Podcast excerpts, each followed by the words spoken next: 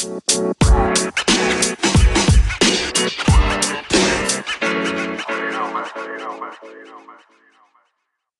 everybody. Welcome back to the Upside Swings Draft Podcast, the podcast of the highest ceiling. I'm your host, Bryce Hendricks, joined as always by the great Stone Hansen, the wonderful Ryan Davis, and the new minted, consistent member of the crew, Cooper Rockets. Uh, and we are here to talk about the Western Conference draft. Um, this was a crazy draft. We talked about the Eastern Conference, and the Western Conference is is a little tighter because uh, like four teams didn't have draft picks, and only one of those teams have like like solidified uh, undrafted free agent signings. So there's a little, there's a few less teams to talk about, but there's a lot of intrigue here, um, and it starts early. Um, but before we do that, uh, I just want to, I want to ask you guys, just uh, you know, if you get some time, leave a rating, review, subscribe. Uh, I think it would help us a lot, and we're really trying to grow this thing. Uh, this off season is going to be um, a fun one. So if you're interested in that, then definitely hit that subscribe button, give us a review, let us know uh, how we can improve. Um, but with that being said, uh, like I said, it started early. The Rockets um, in this year's draft, Cooper's team uh, had the second pick, um, and they took Jalen Green. Uh, this was sort of known. I, I, think there was some people holding out hope, uh, and maybe even one in this in this group really holding out hope. It would have been Evan Mobley but uh, it ended up being Jalen Green as suspected. And they traded two future first, which I believe are are somewhat protected. Not like they're not for sure going to be second rounders, but they're not for sure going to be first rounders either. I believe um, they traded those for uh, the 16th pick, where they selected Alperen Sengun, um, the uh, star Turkish center. Um, and then at pick 23 and 24, they selected Usman Garuba and Josh Christopher. Um, so Coop, I'm going to give this to you first. Uh, let's let's let's go through this draft pick by pick um, because I think we're all going to have interesting takes. Um, how do you feel about the Jalen Green pick at two? Uh, well, no, I wasn't holding out hope for Mobley. I knew there was no hope we we picked him. I was holding out hope for Cade Cunningham, uh, in the hopes that the Detroit Pistons were incredibly incompetent, but they were not. So we got Jalen Green. Um, I can see why somebody would take Jalen Green too. I can see that. I can see if you think that he has this incredible scoring upside that he can then leverage into like easier passing windows and tightening up his handle a little bit makes him exponentially better, then that really makes his ceiling maybe even higher than Cade's. I don't believe that personally, but I've talked to people who do feel that way. Um, and it is it is close. I think Evan Mobley is on was on my board like just above Jalen Green on my final board. It still hurts. I think. uh, I think Mobley's upside as a as a game changing defender was just that much higher, and I mean, I I don't know. It makes me sad, but we have Jalen Green. Jalen Green's fun. I'm gonna have fun with Jalen watching Jalen Green. He's good. He's gonna be great. I just don't think he'll be as great as Mobley. That's all that can be said. Yeah, I think I think that's fair, and we'll get everyone's takes on this. But I'll just say um, I wrote a whole thing on this second pick. I think I've said that a million times on this pod. Uh, this this was not the pick for me. Um, Jalen Green is probably the second best functional athlete in this class behind Kai Jones, in my opinion. Um, his ability to bend, his his open court speed, his, his ability to jump off one or two, it's really impressive he is a very good scorer. I've said this before too, but in recent memory, I think he's the best of his ar- archetype, which is the sort of hyper athletic scoring two guard. I just don't think that is as valuable as uh, as what other players can bring. Um, but it's not the worst pick in the world. It's just not a pick I would have made. Uh, Stone, how how are you feeling about Jalen Green here too? Yeah, I mean, I, think we were kind of prepared with this going into it. Like I think for the most part, um, at least I felt pretty comfortable knowing that Jalen Green would go here. So I had some time to think on it before it had happened. And you know that the there's valid arguments out there. Yeah, so for people that think Jalen Green, you know, is better than Evan Mobley, that's a totally legitimate argument. Um, I just think there is some bad like arguments out there saying that you know, like don't take a big that early and uh, I'm actually hoping to write a piece on that very soon on why big should be taken um, or, or should be considered to taken that high. Um, but there's just some like you know bad things or or narratives out there to try and push Jalen Green propaganda, which we're all guilty of. But I didn't buy that. But I think, you know, next to Kevin Porter Jr., it's going to be a really interesting fit long term. And we'll kind of get into how that factors in along with their, their later pick in the first round. But um, he, he's just a more replaceable player, I think, than Evan Mobley. And, you know, that's not to say like elite scorers come around all that often, but he just doesn't affect the game in as many ways as Evan Mobley does, in my opinion. Um, so yeah, it, it's not my favorite pick because Evan Mobley was still there, but Jalen Green was staunchly my third best player in this draft. So I can't hate on it too much. Um, and like I said, along with Kevin Porter Jr., that's a really interesting backcourt of the future. You have two guys who can create their own shots. Um, in Jalen Green's case, might need a little more time to create for others, but um, to have like two really high level guards um, of your future uh, is obviously like you can't really go wrong with that. So um, I'm interested to see how they play alongside each other too. I think both are most effective with the ball in their hands, but um, you know, it, it for what it is, it's a fine pick. Uh, I just would have rather had taken Mobley here. Yeah, I think that's uh, an interesting development to watch. Um, and I'm really glad that Anthony Edwards and Jalen Green are coming into the league one year after the other. It's because players like them are going to be a real exercise in thresholds. Um, like, what level of a scorer do you have to be to be a positive player if you only affect the game in that way? Um, you know, there's there's different levels to it, and it's just sort of there's kind of like the best pure score who kind of does nothing else that's like a huge positive in the league is probably Bradley Beal. Um, you know, you gotta hope Jalen Green is probably a better player than Beal if you're taking him. Well, Beal is probably worth the third pick. I guess that's rude. I shouldn't say that about Beal. I'm a little lower on him than others, but it's just sort of they're just going to be an interesting exercise in threshold and, and, sort of how they're used in an offense. Um, it's it's going to be fun to watch them together. Um, but then with the 16th pick, uh, the Rockets traded up and selected Alperen Sengun. Um, this was uh, numerically uh, the worst pick of the draft. Well, no, Day'Ron Sharpe was the worst pick on on my draft board numerically, but in terms of just like pure reach to take someone this high to give up draft capital, uh, this this was one of the worst picks to me. Though I know there are some who are huge, huge Alperen Sengun fans, um, and they're not wrong for being huge, like really into Sengun. So, Davis, I'm going to throw it to you first. Uh, how do you feel about Sengun, and how do you feel about him here at 16? Um, I mean, I, I'm I was a little higher on Sengun than I think all, all three of you, but I wasn't even that high. I think he was like 22 or something. So I still wasn't like that high on him. Um, I, I would have rather them taken Mobley at two, and then and then worry about you know the guard or or whoever they were going to take after that. But um, I mean, I, I guess it's not like terrible to me. Um, I wouldn't like give it a, a or like a B B plus grade even. Um, but like I don't know. I, I, I definitely just would have rather have had Mobley. The the fit next to Wood, I mean, it could work. Uh, he's Sengun's probably gonna need to be a better shooter. Um, uh, not not that Mobley is is a better shooter, but I think he's just a way better rim protector and just defensively, which which Sengun seems to struggle at at this point at least. Um, but I mean, maybe they're a young team. They have they have time to develop. They have time to to experiment and and you know do different types of things. So I guess for that for that matter, I didn't hate it. Yeah, I uh, I I I disagree with you somewhat staunchly. Um, I just I, I've given my take on Alperen Sengun, right? And I and I don't want to hate on on a kid because I, I, I hope the best for him. I hope he proves me wrong. That should be everyone's stance with every player. Um, I, I I don't care who you are. You're just wrong if you're rooting for someone to to to fail.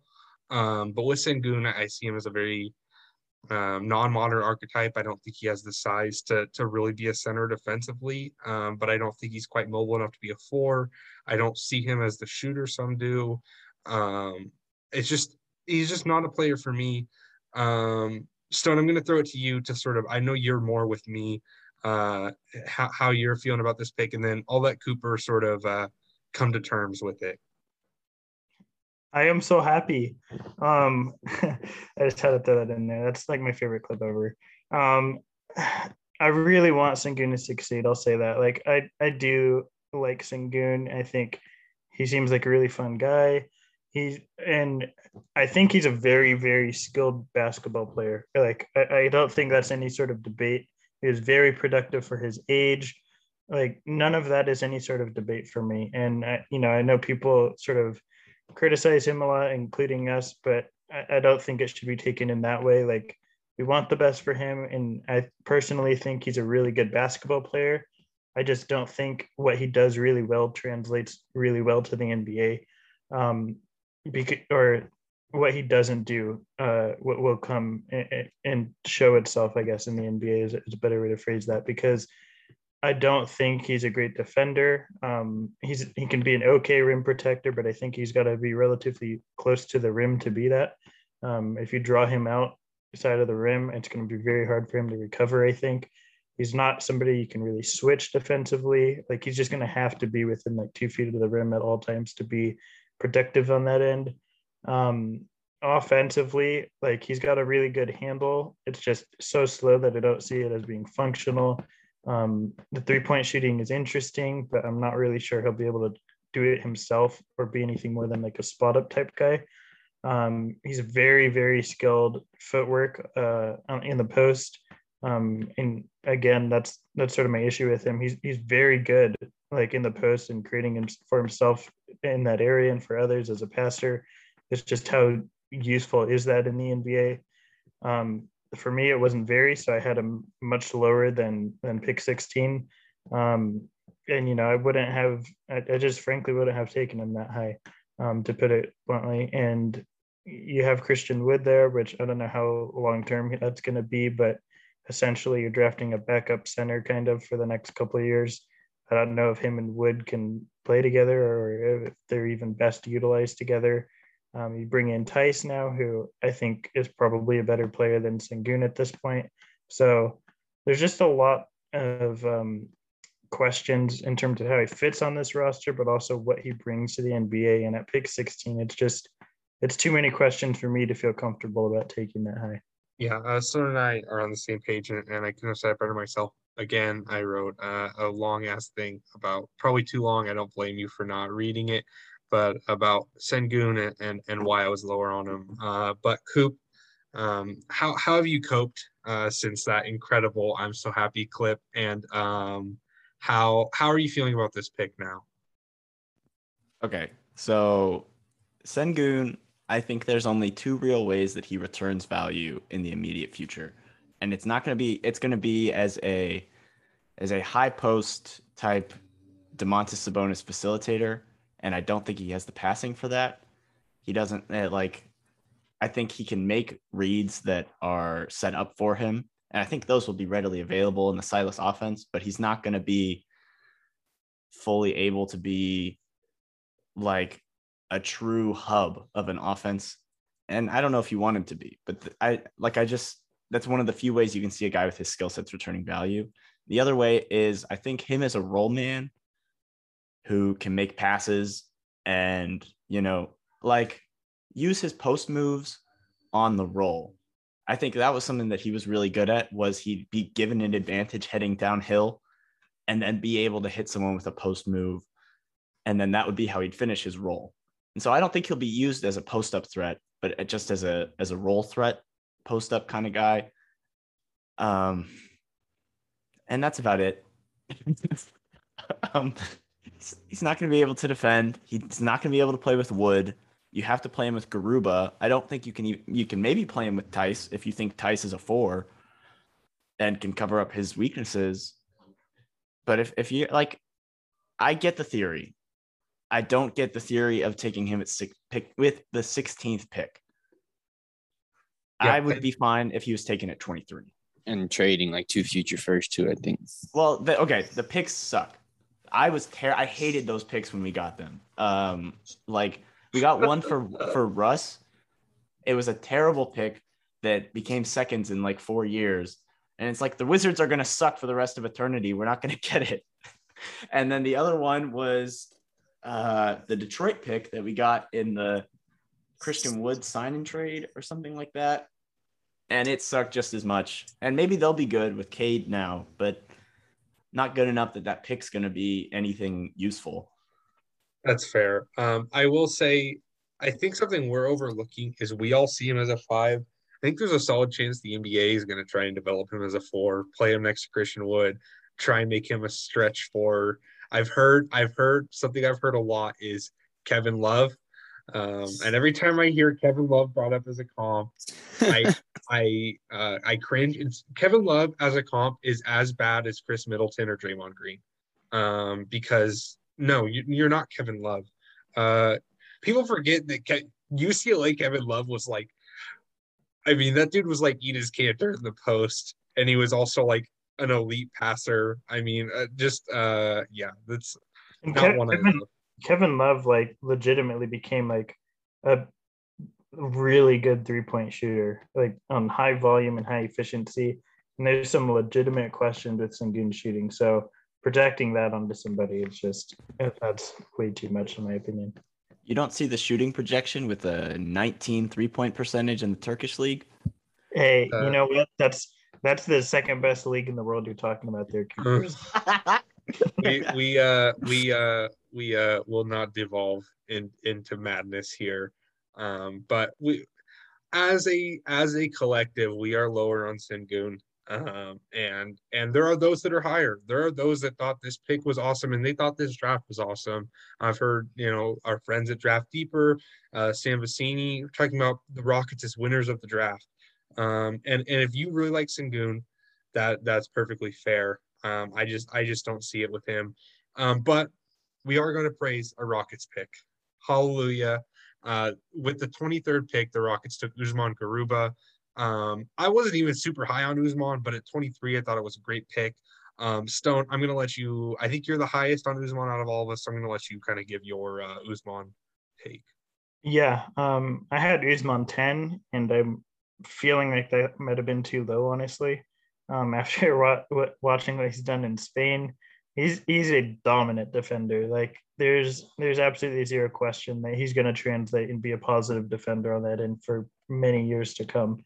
Um, offensively is where the questions lie, but considering that you have Jalen Green and Kevin Porter Jr. who are going to absorb a ton of usage in the backcourt and really be your offensive engines, I would think, for the majority of a 48 minute game. Usman, I think, fits really well in that sort of um, eh, position because you're now allowing two guys to really run your offense. Well, Usman could be low usage on that end, uh, but still be effective as like uh, you know short roll passing and yada yada yada things we've talked about before on this podcast uh, many times. Um, and you know defensively, the Rockets are going to struggle, but I think he's going to be a really bright spot for them on that end he might be their best defender, honestly, this season. Um, there's like a legitimate chance he could be. Um, and playing alongside like Jay, uh, Jae'Sean Tate could be really interesting um, combination of, of defensive forwards for them. Um, so this is by far my favorite pick relative to the numerical value um, for the Rockets. And yeah, uh, that I'll just leave it at that. Yeah, uh, Coop, uh, your relation when uh, Usman was drafted was palpable. Um, I think I, I laughed for a solid two minutes. Um, I could not contain myself, and neither could you. So, uh, describe why you were so excited about Usman Garuba. Uh, Usman is it just arguably show, like other than Mobley, the best defender in the draft. Um, and just his versatility. He does everything. Where as you look at Mobley and you are scared of his strength, which I think was overblown. But you look at Garuba and you go, yeah, I'd put this guy on Joel Embiid and you live with the results. I don't care what happens. You're he's strong enough and smart enough and mobile enough that you can throw him on forwards, you can throw him on bigs, you can play him in some complex scheme you can do whatever you want with Usman Garuba, and he's going to kill it because he's just an absolute monster. And at it, throwing that kind of guy who, you know, maybe will be able to shoot one day. And I think is pretty interesting as a roll man in real space. that that is a very very high level player, and the kind of player that doesn't come around very often. That's a truly game changing defender that usually doesn't fall to pick twenty three. He he is a basketball prodigy in a defensive sense. Like um, th- there's not very many players we see with the de- defensive acumen that that Garuba has coming into the league. So, um, yeah, I, I really can't like say how how much I love Garuba's defense, um, and especially on the Rockets, who a team who will greatly struggle. Um, he's going to be, I think, sort of what keeps them afloat at times. Yeah, uh, he he he is a game wrecker on defense. Um, I would say one of two guys in this class with like legit defensive player of the year upside. Um, and that's no matter how you want to play him. Uh, I still think his his his best role is probably going to be as a four on defense who can sort of you can put him on the other team's best player, but then he can also make some help rotations at the rim. But uh, even as a five, he's going to be so versatile. Um, yeah, I, I, think something I underrated about him was I was really worried that he couldn't play drop. Uh, but watching him in the Olympics, he looked really solid in drop. Uh, he looked much more comfortable as a rim protector out of a back pedal, which is uh, you know obviously super important for playing drop. Um, so there's some more potential there. I still don't think he's going to be like an elite rim protector, but he's just he's so good. He is he is so good defensively. Um, that this was a pretty excellent pick. Um, Davis, do you have any Usman Garuba thoughts? Um, yeah, I mean, you guys basically nailed it. This was probably my favorite pick too. Um, I had him a little higher than than Sengun on my board. Um, but yeah, I mean, it's he he's gonna fit. He fits. He was probably one of the best players available. Um, definitely the best defender available. Um, him, like, like if they would have took Mobley, they would have had a crazy, crazy, yeah, crazy rim protection, but and and defensive versatility. But I mean, he still adds that with Jae'Sean Tate. Um, so I mean, I, I definitely like the pick. Uh, it's it's he's probably going to be able to to play right away and and and produce actually on defense for sure. Um, not sure what exactly he'll, he'll be able to do like offensively in the NBA, um, but I think that the defense is just too good to uh, pass up on right there. Yeah, he's the type of defender that you'll just figure it out. I mean, and, and I don't know, like honestly, like was he that much worse of a shooting prospect coming into the NBA than like OG Anunoby? Um, I I don't know. OG Anunoby was not a shooter at uh, Indiana, so um, you know, uh, not saying that he can be OG Anunoby as a shooter. I'm you know that's probably outlier development and definitely using some survivorship bias there. But like I think you'll like Garuba can figure it out enough that you will find a way to get him on the floor for that defense. I mean, Matisse Thybulle is an awful offensive player right now, and he plays big minutes for the 76ers because they need him. They just they need what he brings defensively. Um, and someone else who could be a really interesting defender, a uh, pick I really like, but I think some of us are more split on, and that's Josh Christopher at pick 24. Um, Davis, I'm going to throw it to you first. How did you feel about Christopher here?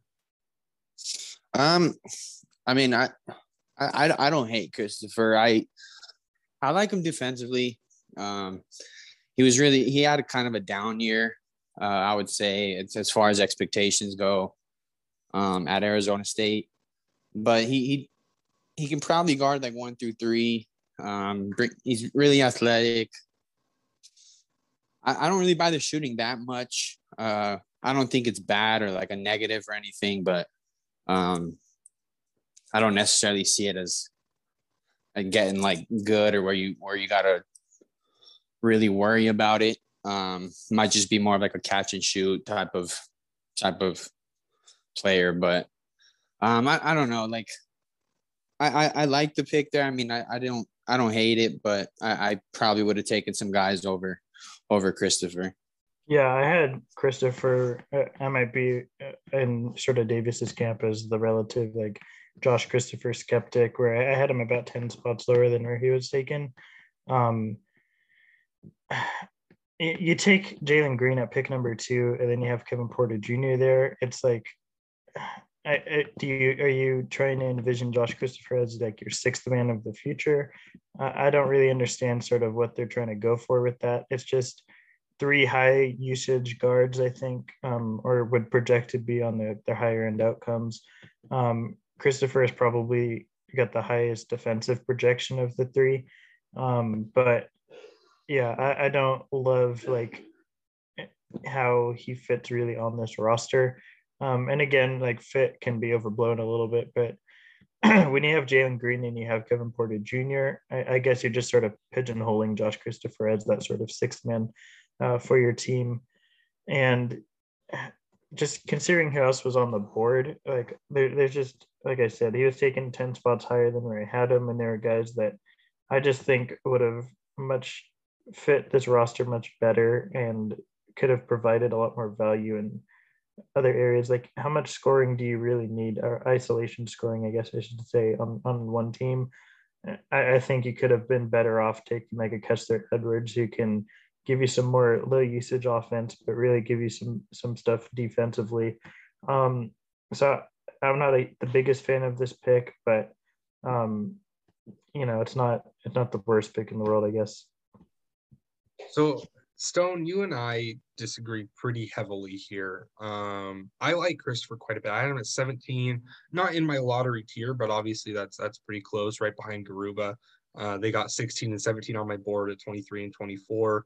Um, I think Christopher can maybe be the three next to those two, which would be just a wild lineup. I know, but uh, Christopher's really strong.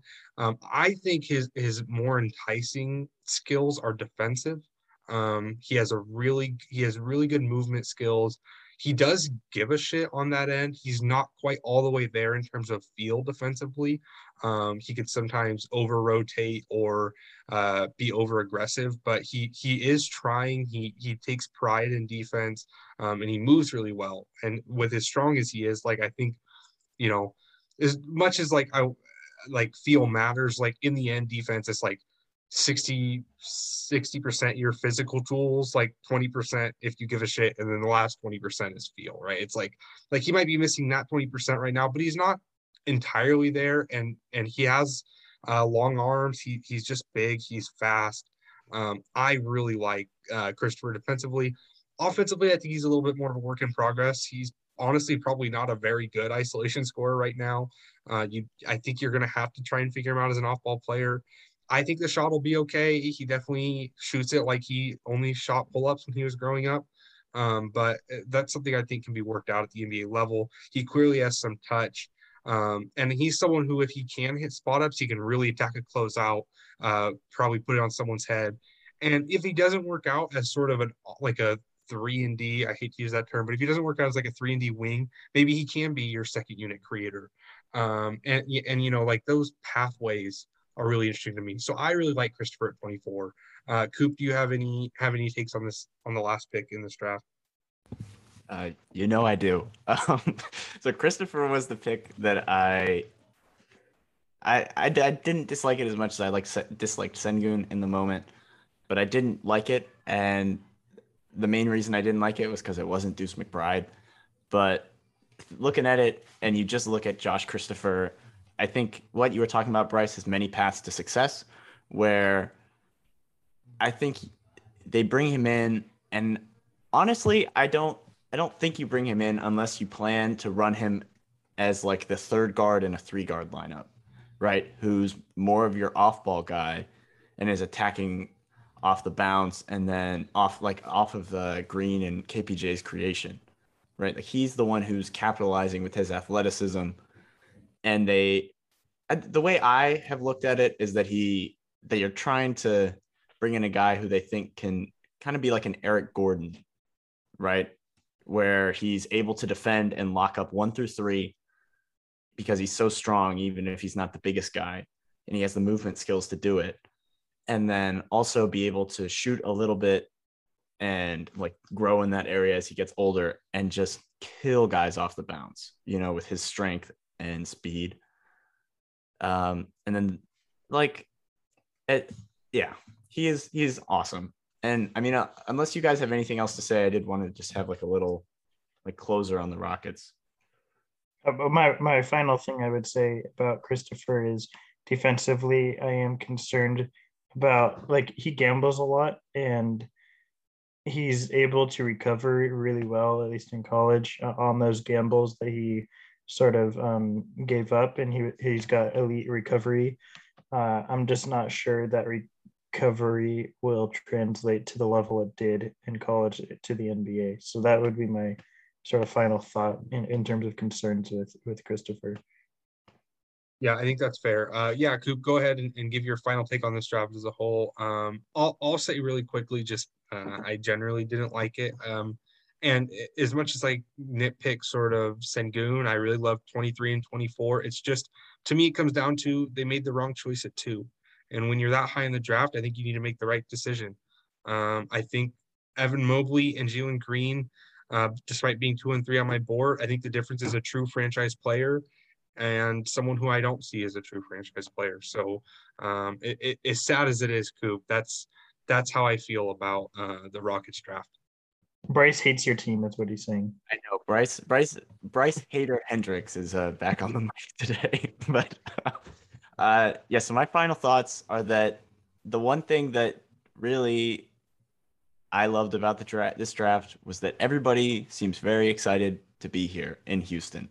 And that's not something that I could say as a Houston fan for a long, long time. You know, Harden talks about, oh, you know, I like the city. But everybody seems very excited to be here. And I think that, and, you know, the vibes have been immaculate.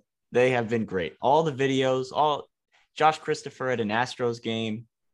Um, this is me coping, but, but the intangibles have really been there as a fan. I'm very excited as a fan. As an analyst, I'm very sad. But as a fan, let's go Rockets. Woo! I feel like you're close to tears with that. Um, but Sengun is so happy. So I mean that's that's what matters.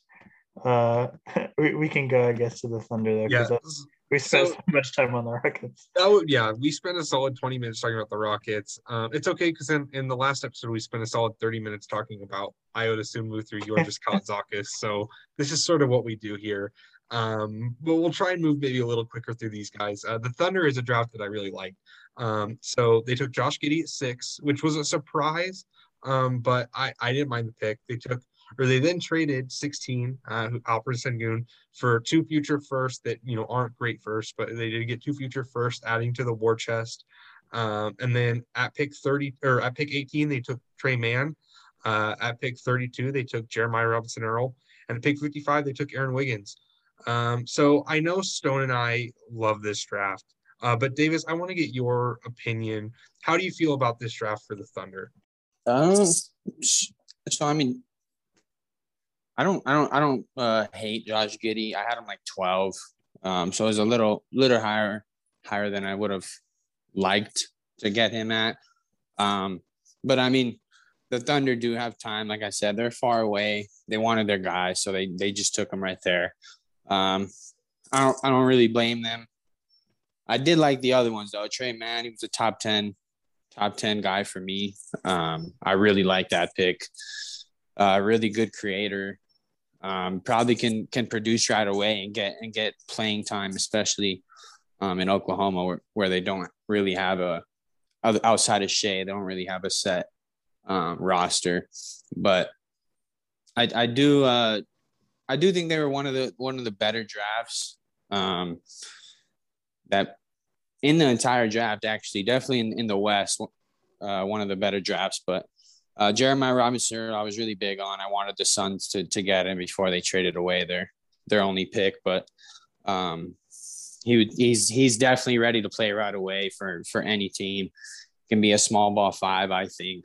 Uh, pretty good four.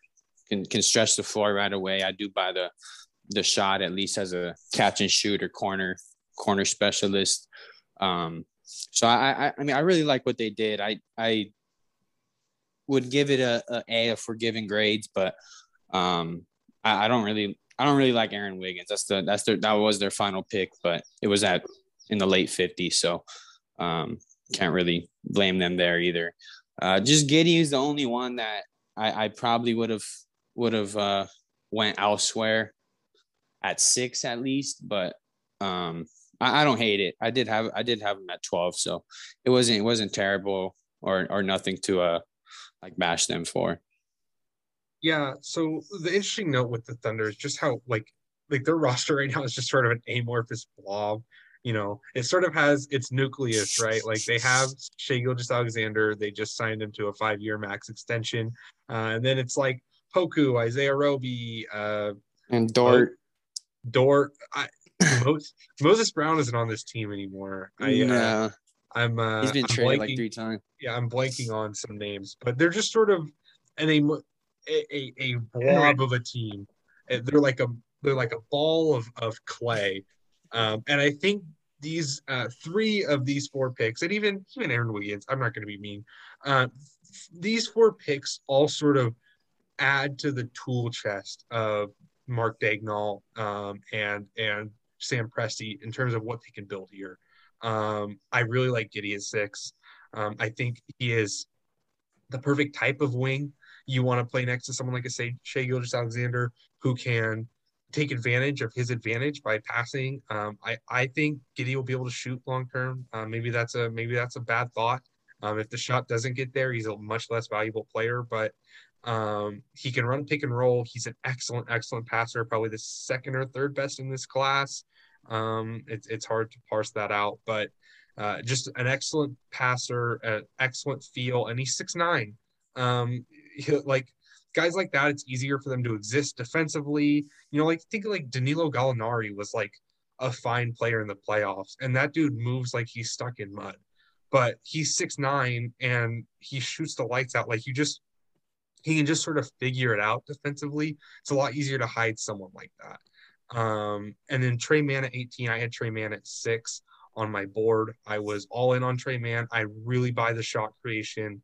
Um, Jeremiah Robinson Earl, I they picked him about where I had him, but I love that pick. I love taking a really high feel player who always does the right thing to put next to guys like Poku and Isaiah Roby and Tre Mann, who are going to have their growing pains, who are going to have their rough moments. You take someone who can immediately fill a role and really grease the wheels of an offense and a defense. Like I just, I, I love that pick at 32. I love that his fit with this roster. So I'm all in on this Thunder draft. Even Aaron Wiggins is like an athletic two guard, uh, small forward wing type who can play defense. And if he can shoot, he can be a player. Like that's whatever, you know, I, I, I really buy this draft. Stone, how are you feeling about the Thunder here? Yeah, um, I'm I'm pretty high on it as well. Um, I think I might have been lower on Josh Giddey than you, uh, but I, I really like taking Josh Giddey here. Um, you know, there's some guys I, I had Giddey around 12 on my board, but just the context that he's put in now, I, I love because you're now putting him as sort of that that connecting wing that we had hoped for where I think we might have been a little bit more hesitant where if he was put into a role where he's sort of asked to be your your primary offensive engine, which is going to be Shai now. Um, and having Giddey play off of that is is his ideal context, I think. So I, I really like um, even though it's a little high for me in, terms of the the value and pure numerical value, but um, the fit I think can make up for that and prove this pick uh, give its worth. Um, Tre Mann, another guy I was very high on. I had him eighth on my board, so not too far behind you, Bryce. Um, you know, playing again uh, next to Shai, like they're gonna have they're gonna have so many fun guard lineups with with Maledon, um, Shai, Mann, and Giddey. Like uh, Giddey's more of a wing, I guess, but they, they can play now like three guard lineups um, consistently. You know, worked with better NBA players with CP3 and Schroeder um, and Shai, but yeah, they have the opportunity to sort of maximize that again here with with the guards that they got. I was super high on Jeremiah Robinson Earl. Um, you know, the only person I think that was higher was Mavs draft who had him like like 12, I think. Um, which you know, kudos to him because I love I love him and I love Jeremiah Robinson Earl. Um, but you know, if you have him and I, I sort of compared him in terms of the value that he can provide to like Kenrich. Um, and to have those two guys on the same team it, it is pretty interesting because it gives you again like two high field guys that just they do a lot of winning things. So to have them on the same team is uh, it's interesting. And i think uh, you know as my you hear my dog agree with me um, it's interesting. And i think that they can um, play really well off each other if so many lineups and so many guys that again like the magic they're going to have to eventually consolidate unfortunately.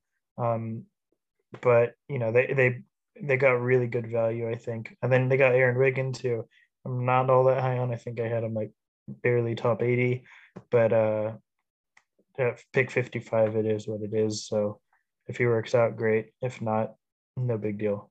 What I'll say with Aaron Wiggins is that uh, he's better than Scottie Lewis. So uh, no, but um, uh, Coop is pissed. Um, yeah, no, I, I love this draft. Um, and and you bring up consolidation. Uh, it just uh, it better not be Poku that gets consolidated because uh, eventually, when the Thunder someday move back to Seattle, I want Poku on my team. Um, More than JRE, the real basketball player.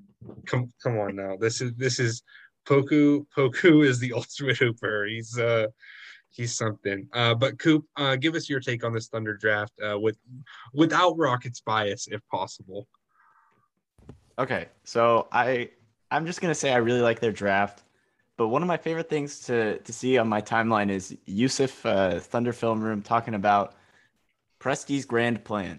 Okay, and I've been thinking about it. I didn't see the plan for a while, but I think that all of these guys really play into what I view as Sam Presti's master plan, which is keep sucking until you get one more awesome guy or maybe two more awesome guys to put next to Shai and just keep sucking forever and then trade literally everything to get to get more guys. You get one more fun young guy and then you trade everything. And these guys can kind of play into that. Josh Giddey, if he sucks, that's fine. You give him more minutes and he just passes and looks cool and is fun. Tre Mann, I don't know if he'll be able to defend anything in his first year in the league. I think he'll get there because he's six five and pretty good movement skills. But he's not going to contribute to like they, other than Jeremiah Robinson Earl, none of these guys are going to be like, yeah, let's win some basketball games this year, this year, guys. Uh, and all of them could very easily be tradable for either future assets or in some mega deal where Presti decides to overpay for whoever becomes available next to put next to Shai. I just want to say that this roster definitely has the next Michael Carter Williams on it, where it's like someone looks really, really good um, on an awful team, gets traded for a first round pick, and then never is anything really again. Uh, no shade to MCW, but um, that the fact that they the Bucks traded a first round pick to pair him with Jabari Parker and Giannis Antetokounmpo, thinking that was the big three of the future, is uh, is hilarious to look back on. Yeah, um, I don't I don't like the Rockets legend Michael Carter Williams uh, slander. So you're gonna uh, have to get that up pod. I love Michael Carter Williams, and I personally am offended. Real update, uh, or quick update, real quick. I, on Twitter, I asked if Alexei Pokusevski was a uh, was a basketball player, a real hooper, and the streets are saying that he is a real hooper. So I can confirm my sources. okay, there's no way. There's no way a dude who tried to dunk like from 10 feet out, despite not at all having the hops to do it, could ever be considered anything but a hooper.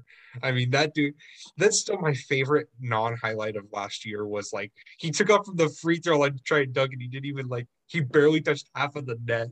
like, what, what was that dude doing? Is it, isn't there like a meme or picture of some random college basketball player? It's like so close, but he's like like three feet short of the rim or something. I don't know. It's uh, what are we even doing? Okay, yeah. so this is, it's, it's late for us, but yeah, we're moving on to the Warriors. So the Warriors uh, at pick seven, sort of the guy that kind of fell into their lap, Jonathan Kuminga, they took, and then at pick fourteen, they they took Moses Moody. So um, this seemed like a draft of of Pierre like trying to take the best player on their board. Um, uh, you know, there's a lot of talk of are they going to trade these picks? Uh, do they want to try and move these guys to win now? But or, or do they want to draft older players like a Corey Kispert to try and win now? But no, they took two uh, younger players who who might take some seasoning. So, uh, Coop, I'm going to throw it to you first. How do you feel about this Warriors draft? Um, I love the picks. I love the guys they picked. Uh, for the guys for Kuminga and Moody's sake, I hate that they're in Golden State. I can't remember the last guy they developed well was Kevon Looney. Um, I can't remember the last guy who they really took their time and were like, yeah, let's make you a good basketball player. Like I, I know I, I would talk bad about the Celtics earlier, but this is truly, I think, one of the worst developmental contexts in the NBA because there's, I, I'm, I'm just gonna sound really mean, but they have a stick up their ass, and they just refuse to actually see. I, I'm being mean, but I think that I love these guys. I love Kuminga. I think he could be great. He's shown some interesting stuff in summer league, and I love Moses Moody because he. I think I had him like sixth on my final board. He's to be great. I don't know if he'll be great in Golden State, but he's to be great. Yeah, I um I I I second you. Um, I know Stone and Davis are lower on Kuminga, so I want to hear sort of the opposing takes. Um, Stone, how do you feel about Kuminga specifically, and then how do you feel like this draft as a whole sort of evens out? Yeah. Um, well, first of all, I do love that Cooper was saying, you know, how he's going to be mean, but and then he's like, I love these guys. So that that's that was fantastic. Um, yeah, with Kuminga, it's I hate this context. Like I mean, ultimately, we're, we were hoping, or uh, I guess maybe still are, that they were to trade both of these picks um, and sort of open that championship window as far as they they possibly could, because I don't think taking two rookies is really doing that. Um, and then you take Kuminga, who like, have you not learned from James Wiseman last year that like you, you just got to take guys who don't need this like two three year developmental thing when you have a generational score on your hands um and you know aren't the highest field guys. So it's just like i don't know. I, I feel like they at this point like if you haven't learned from your mistake already then you just deserve to get burned i guess.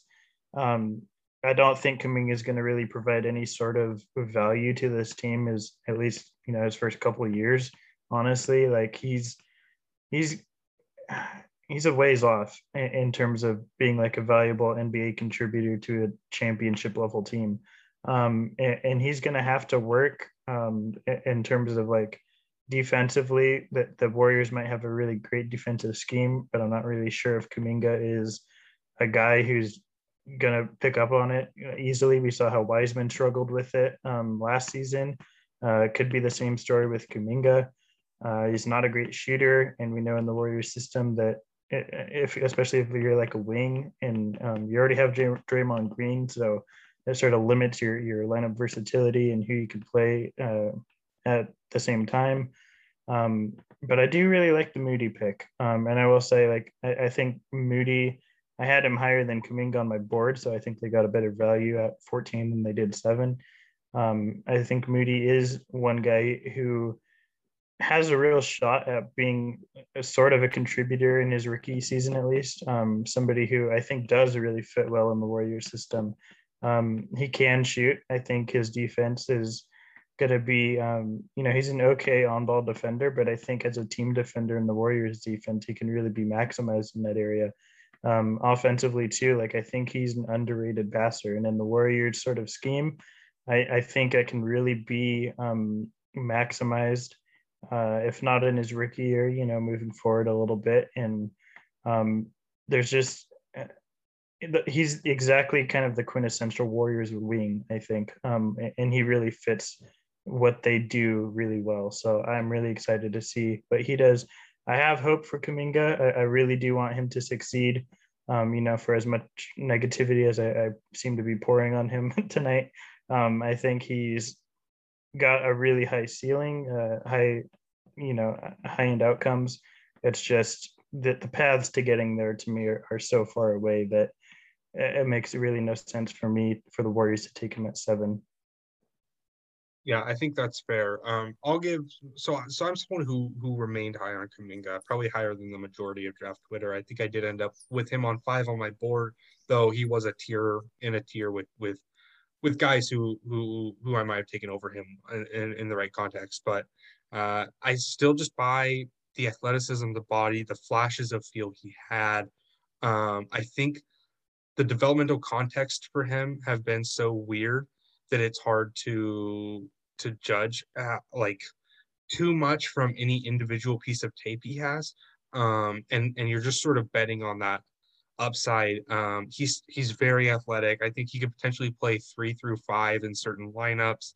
Um, I don't know exactly how they'll develop him, uh, and the Warriors aren't the best developmental group. I don't feel like, um, but I think there's a there's potential for him here or somewhere else. Um, he's just his athleticism with the flashes of feel he had um, can, can really go a long way. But the Moody pick I love. Uh, I thought that was one of the better picks of the whole draft. Um, sort of someone who can at least be a three and D wing, but with some legit shot creation upside, um, a really good feel for how to be in the right place off the ball. Um, I, I love Moody. I think he's the he was the perfect pick here. Um, and honestly, they probably could take him at seven, and it still would have been an A pick for me. So I, I love the Moody pick. Um, Davis, do you have any final thoughts on, on the Warriors draft as a whole? Uh, yeah, I mean, you guys basically, you guys basically nailed it. Um, I was lower on Kuminga. Um, I mean, I, I don't hate it there. Just Kuminga was projected like five, you know, top five at times, six. So he, he was in that range. He fell a seven. Um, I would have liked Moody there, but they ended up still getting Moody. Um, so I think that's really what made their made their draft one of the best um, for me is that they got my my seventh ranked player at at 14 um, after passing on him the first time. Um, so I Kuminga is going to take some time, I, and I don't really know exactly how much time they have to to develop a player. Um, but I think Moody can can definitely come in and, and produce right away. At least hit hit uh, some catch and shoot threes and and play defense uh, guard probably one through three. Um, so I like I love the Moody pick, one of my favorite picks, and uh, I do think he's gonna he's gonna see at least a few minutes this year. So you know, there's those those those uh, memes consistently on the internet where it's like sort of the IQ chart, and it like starts low and goes up and then comes back down. Um, that's sort of how our discussion of this draft is going because uh, we started at the Rockets, which we were all somewhat low on. Thunder, pretty high on. Warriors, somewhat high on. Uh, now we're going to talk about um, the Kings. Uh, the Sacramento Kings took Davion Mitchell at nine and Neemias Queta at 39. In the last episode, uh, we talked about the Pacers as perhaps the worst draft. Um, I take Kings, it back. I take yeah, it. we take it back. We got we got to take it. We got to take it back. At the very least, Chris Duarte plays the most important position in basketball. Um, and there weren't already two players just like Chris Duarte on the roster. Um, the Kings drafted Davion Mitchell at nine. Davion Mitchell is 23. Um, he's a point guard who who likely needs the ball in his hands. Um, very good defender, but only six feet tall. Uh, the Kings also have De'Aaron Fox, Tyrese Haliburton, and Buddy Hield. Um, this this was one of the worst picks in the whole draft. Um, I was dumbfounded when it happened. I'm still dumbfounded. Um, Davion Mitchell was someone who I liked. I was high on Davion Mitchell before March, and then March came around, and everyone started moving him way higher than I thought he should be. Um, and and I can never quite catch up to consensus. Um, I ended up with him. I, I, had him above like Sharife Cooper, I believe, or, or right around there around Sharife and and and Jared Butler and, and Deuce McBride and guys like that, but taking him at nine is just nuts. Um, I, I'm still at a bit of a loss uh, for how to even talk about it because it's just it doesn't make sense with the roster. It didn't make sense value wise. I just Stone, can you help me out here at all, or, or are you as lost as I am? Um, I'm probably the worst person eh, on this podcast as far as sugarcoating things. So, Sacramento Kings fans, if you're listening, the, the four of you that are listening, just um, skip ahead because what the heck? Like this, this is pathetic. Honestly, like how, what thought process is there behind this? Like this is, this is such a disgusting pick. You have you, have your your centerpiece, your I mean your heliocentric offensive player with De'Aaron Fox. You have his his like second hand uh, your number two guy in in Haliburton, who you know although he's not the ball handler that probably Davion or Fox is, he's you, you can only have like those two guards out there I think without taking away from them. Um, and then you have you draft Davion Mitchell who's 23 he's not going to be like unless you're moving on from Haliburton or you're trying to put him at the three, which I guess you can make the case maybe that works. But I just I, I don't see it. Like he's he, he's undersized, so his defense, you know, is like uh, everybody harps on how good he, he is defensively, and he is an elite guard defender, but like he's not going to be versatile enough, I think, to, for you to run out those three guard lineups. Um, he's not a great creator, but again, you have two other creators. Uh, we knew that Davion was going to go high. We knew he was going to go probably top 10. But of all the teams to do it, like the King, of course, it's the Kings. Um, and this is the worst possible like fit for him. Uh, and after nailing your past, you know, a couple drafts with, with Fox and Haliburton, you just go back to being the Kings again and taking Donovan or Davion Mitchell. Like it, it, makes no sense to me. You're taking your backup point guard at number nine. Like it, it just it's so such bad value.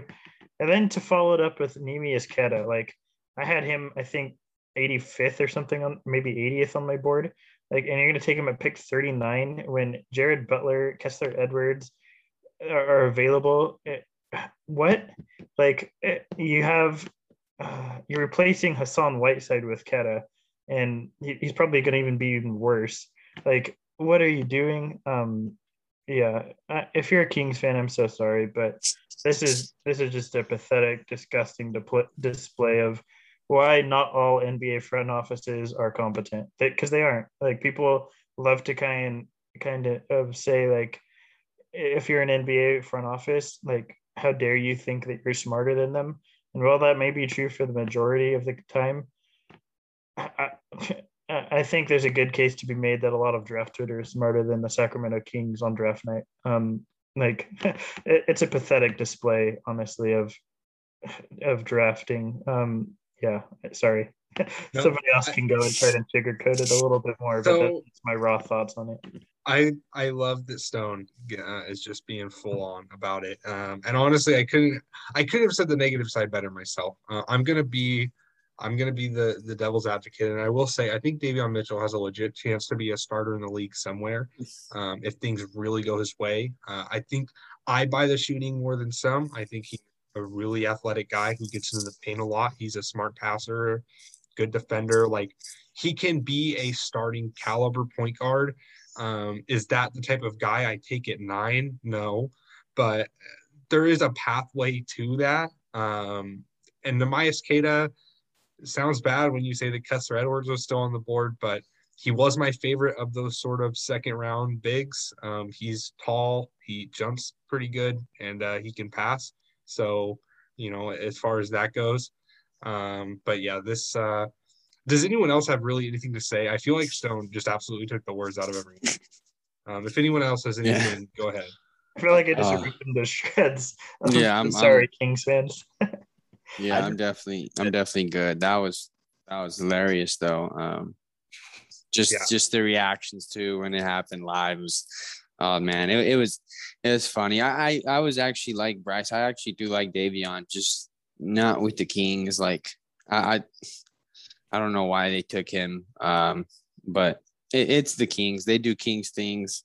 That's why they stay the Kings, and they'll probably always be the Kings. Yeah, um, I, I feel like I'm like if you guys have watched American Idol in the past, I feel like I'm Simon Cowell on the judging panel, just ripping them to shreds as you guys are kind of like you know not not wanting to be as harsh, and I'm just saying it. So I apologize, Kings fans. That was that was kind of over the top yeah. Uh, Stone is our Gordon Ramsay. Um, this is uh, it's uh, his his reactions, much like a bad piece of chicken, are uh, fucking raw. So um, that was bad. That was bad. Uh, you know what it is is I'm getting I'm getting a dog next week, so I'm gonna be a dad technically. So I'm I'm uh, getting the dad jokes out. Um, but no. Uh, with that said, no one else has anything to say on that. The uh, Kings so are. Uh, the, the, Kings are idiot sandwiches. I'll just leave it there. uh, the Grizzlies. Um, this was interesting. Grizzlies are draft Twitter's teams, the the perpetual winner of every draft. Um, they traded up, took on some bad salary to get up to pick 10, uh, where they selected Ziaire Williams. And then at they traded up to pick 30 to select um, one of the biggest surprises of the draft, I think, Santi Aldama. Um, Coop, I'm going to throw it to you. because I know you're you're similarly high on to me. Just give us strictly Ziaire. Just give us what you like about Ziaire and what you think about this pick at 10. Okay, so Ziaire, I think, was probably one of the most unlucky prospects of the past couple of years. Not just COVID, not just Stanford sucking, and, you know, literally everything about the year at Stanford sucking, but then having a knee injury from falling off of his bike on campus and then having to wear a knee brace and then literally still growing. He grew like what an inch and a half during the college season. Like literally everything that could go wrong for Ziaire went wrong, and you still saw the flashes. You still see the passing, uh, you know, not super developed. You can see that he has the vision. He's just not capable of making all these passes yet, and he can make the right pass even as a connector if he's not going to be able to be a like a pick and roll running guy. And then at 6'10, nobody's touching that shot that his pull up, if you can direct it into the right spots and at the mm, excuse me at the right times, he is completely Stone needs to stop laughing. This is awful. but he, he is just like if you can especially a team like the Grizzlies that has been so good at player development, if they can really bring him along at his own pace and help him learn everything that he needs to learn. He fits perfectly into what they've needed for the past few years, is the perfect archetype for their team right now. And, you know, I think this is probably the best spot that he could have ended up in in the top 10. And there's a real shot for him to return incredible, incredible value with the Grizzlies.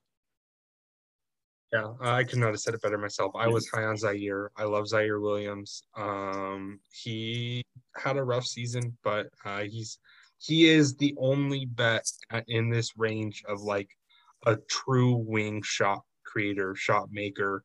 Um, my only gripe with this pick is that Moses Moody was on the board. Um, but honestly, if Ziaire's highest outcomes are higher than than Moses Moody highest outcomes. And when you're already a team that's that has the pieces the Grizzlies do, I don't mind betting on your development staff. Um, there's there was some arguments that you know maybe he would have been available at 17. They didn't need to take on the bad salary. Um, I don't know. I've I've heard conflicting reports, and I'll just say that like I, I don't know enough about NBA value, like where the NBA act teams actually were on that. There's a very real chance he wouldn't have been there. Um, that's why like like everyone's saying the Spurs should trade down. Uh, I I've heard things that Josh Primo would have been taken out of Moses Moody at 14. Um, so you know it's it's all relative. Um, in in a vacuum for this team, I really love Ziaire Williams. Uh, Stone Davis, or do you guys have any anything different to say on Ziaire? Um, I would just echo what you said as far as pretty much Ziaire on, on the Grizzlies. Um, I really don't have much more to add. I think you know, if you're a small market team like the Grizzlies and sort of a, a young team, take that chance on the on a wing who can create for himself um, and, and, be a really high level shot shot maker. Um, I'm totally fine with that. And as far as the bad salaries go, it's not as big a deal for me just because um, you're a young team. What else are you really going to spend that salary on? Because you're probably not going to get any sort of big name free agent. Um, yes, they're both bad value contracts. Neither Adams or Bledsoe are like really good NBA players anymore. Um, but you know, eh, both those will come off the books by the time uh, Triple J and and Ja are ready for extension. So it's not a huge deal to me. Um, the Aldama pick is honestly my biggest gripe. I would say with the with the Grizzlies draft, like to move up from 40 and give two future seconds just to get to 30 for Santi Aldama it just doesn't seem the Grizzlies have nailed the draft. I'll say that, and they have a really great scouting department. Um, but it, it, just it's an uncharacteristic Grizzlies flaw, in my opinion, where it's just like a blunder in terms of not only value uh, from going from pick forty to thirty. Um, when Aldama again might have been there, might have not been. We don't have that intel, but um, there are just other players, much better players, in my opinion, available at 30. Um, we talked about like like Deuce McBride and, and Jared Butler, Kessler Edwards, not to bring the same names up over and over, but like just in terms of, of pure value, I think those guys would have been much more um, viable at pick 30. I don't really see what the purpose of drafting Aldama is for this team, um, or, or to move up at least from 40 to 30. Like, I don't get really the um, the the I don't think the gap, even if you see Aldama as the 30th best pick, I don't see the gap from 30 and 40 being worth two future seconds, honestly, in this sort of draft. So it just doesn't really make sense to me. Um, but yeah. Yeah, and, and you know mm-hmm. something important with with the this should be brought up with all these guys is it's like time can prove us wrong. Like if, if Santi Aldama is a real NBA player, then then that's a fine pick at 30. Um, you know, value is all relative, but yeah, I would say uh, some important housekeeping with Aldama. I believe he's going to stash um, in Spain. Um, and I think the only way they could have drafted him was to draft him in the first round. Something weird about contracts and, and such. I don't know exactly how it works. I'm not a CBA expert, but um, he's it's sort why, of an. Oh, it's why a good friend uh, Vran's going to get drafted because mm-hmm. nobody mm-hmm. wanted to take him in the first, which it's a stupid rule, but yeah. Yeah it's uh it's it's it's rough, but um Santi Aldama is is sort of a bet at like a dribble pass shoot forward. Um, I just think there are better bets. Uh, I think Kessler Edwards. I mean, if they would have taken Kessler Edwards at 30 and walked away from this draft with Ziaire Williams and Kessler Edwards, they would have won the draft, in my opinion. So, uh, you know, there's there are better picks out there, but not the worst pick in the world. Uh, Davis, do you have any notes on this draft? Um, no, I mean, you guys, you guys said it all. Uh, Ziaire, I like the fit there. He was one of the one of the one of the best remaining value for me um, at that point, other than Moody and Sharife, which which Sharife wouldn't really make sense in in Memphis. So um, I would have picked Moody ahead, but that's it. Um, so I, I, did like the the Ziaire pick for sure. Um, they need they've been needing a wing. I think they've needed that position for for years and years now. Um, but the Aldama, definitely a head scratcher. Uh, I I had him I had him draftable. Um, I just didn't have him first first round at all. Um, but if if if it is it, that contract um, and that's what they had to do, then I guess that makes that makes a lot more sense. But um, still, it was still still questionable there. Um, and I, I didn't like that pick at all, but I like I like the Ziaire. I will say too, like JT Thor was still available. That would have been yeah. an awesome pick, I think, for the Grizzlies at, at pick 30, um, or even pick 40. Well, I guess he was taken at 39. So pick 30, it would have been an awesome pick for them. But you know, uh, it is what it is. Yeah, it is what it is. Uh, we're gonna move on to another draft. This is the last lottery pick of the most surprising. Yeah, the last lottery pick of the first of the Western Conference and the most surprising lottery pick in the whole draft. Uh, and that's Josh Primo at 12. Um, we'll dive into that. And then they also, this, this is the Spurs, by the way. They also took Joe Wieskamp at pick 41. Um, this is a tough one to break down because Primo was one of those players who we didn't get like a ton of tape on. He wasn't someone who was really expected to go in this draft. Uh, most I, I had him penciled in for next year's draft. Then I sort of watched some tape. He averaged nine points per game at Alabama, was sort of their fourth option, more or less, uh, depending on who's on the mm-hmm. floor. He was never the focal point of the Alabama offense. Um, but he's the youngest player in the whole draft. Uh, this this is a pick. This is the pick I've had the hardest time wrapping my head around. Uh, Cooper, I'm going to throw it to you. How how do you feel about Josh Primo? Uh, I like Primo. I liked the film on him. I thought he showed some pretty interesting stuff. I hate him at 12.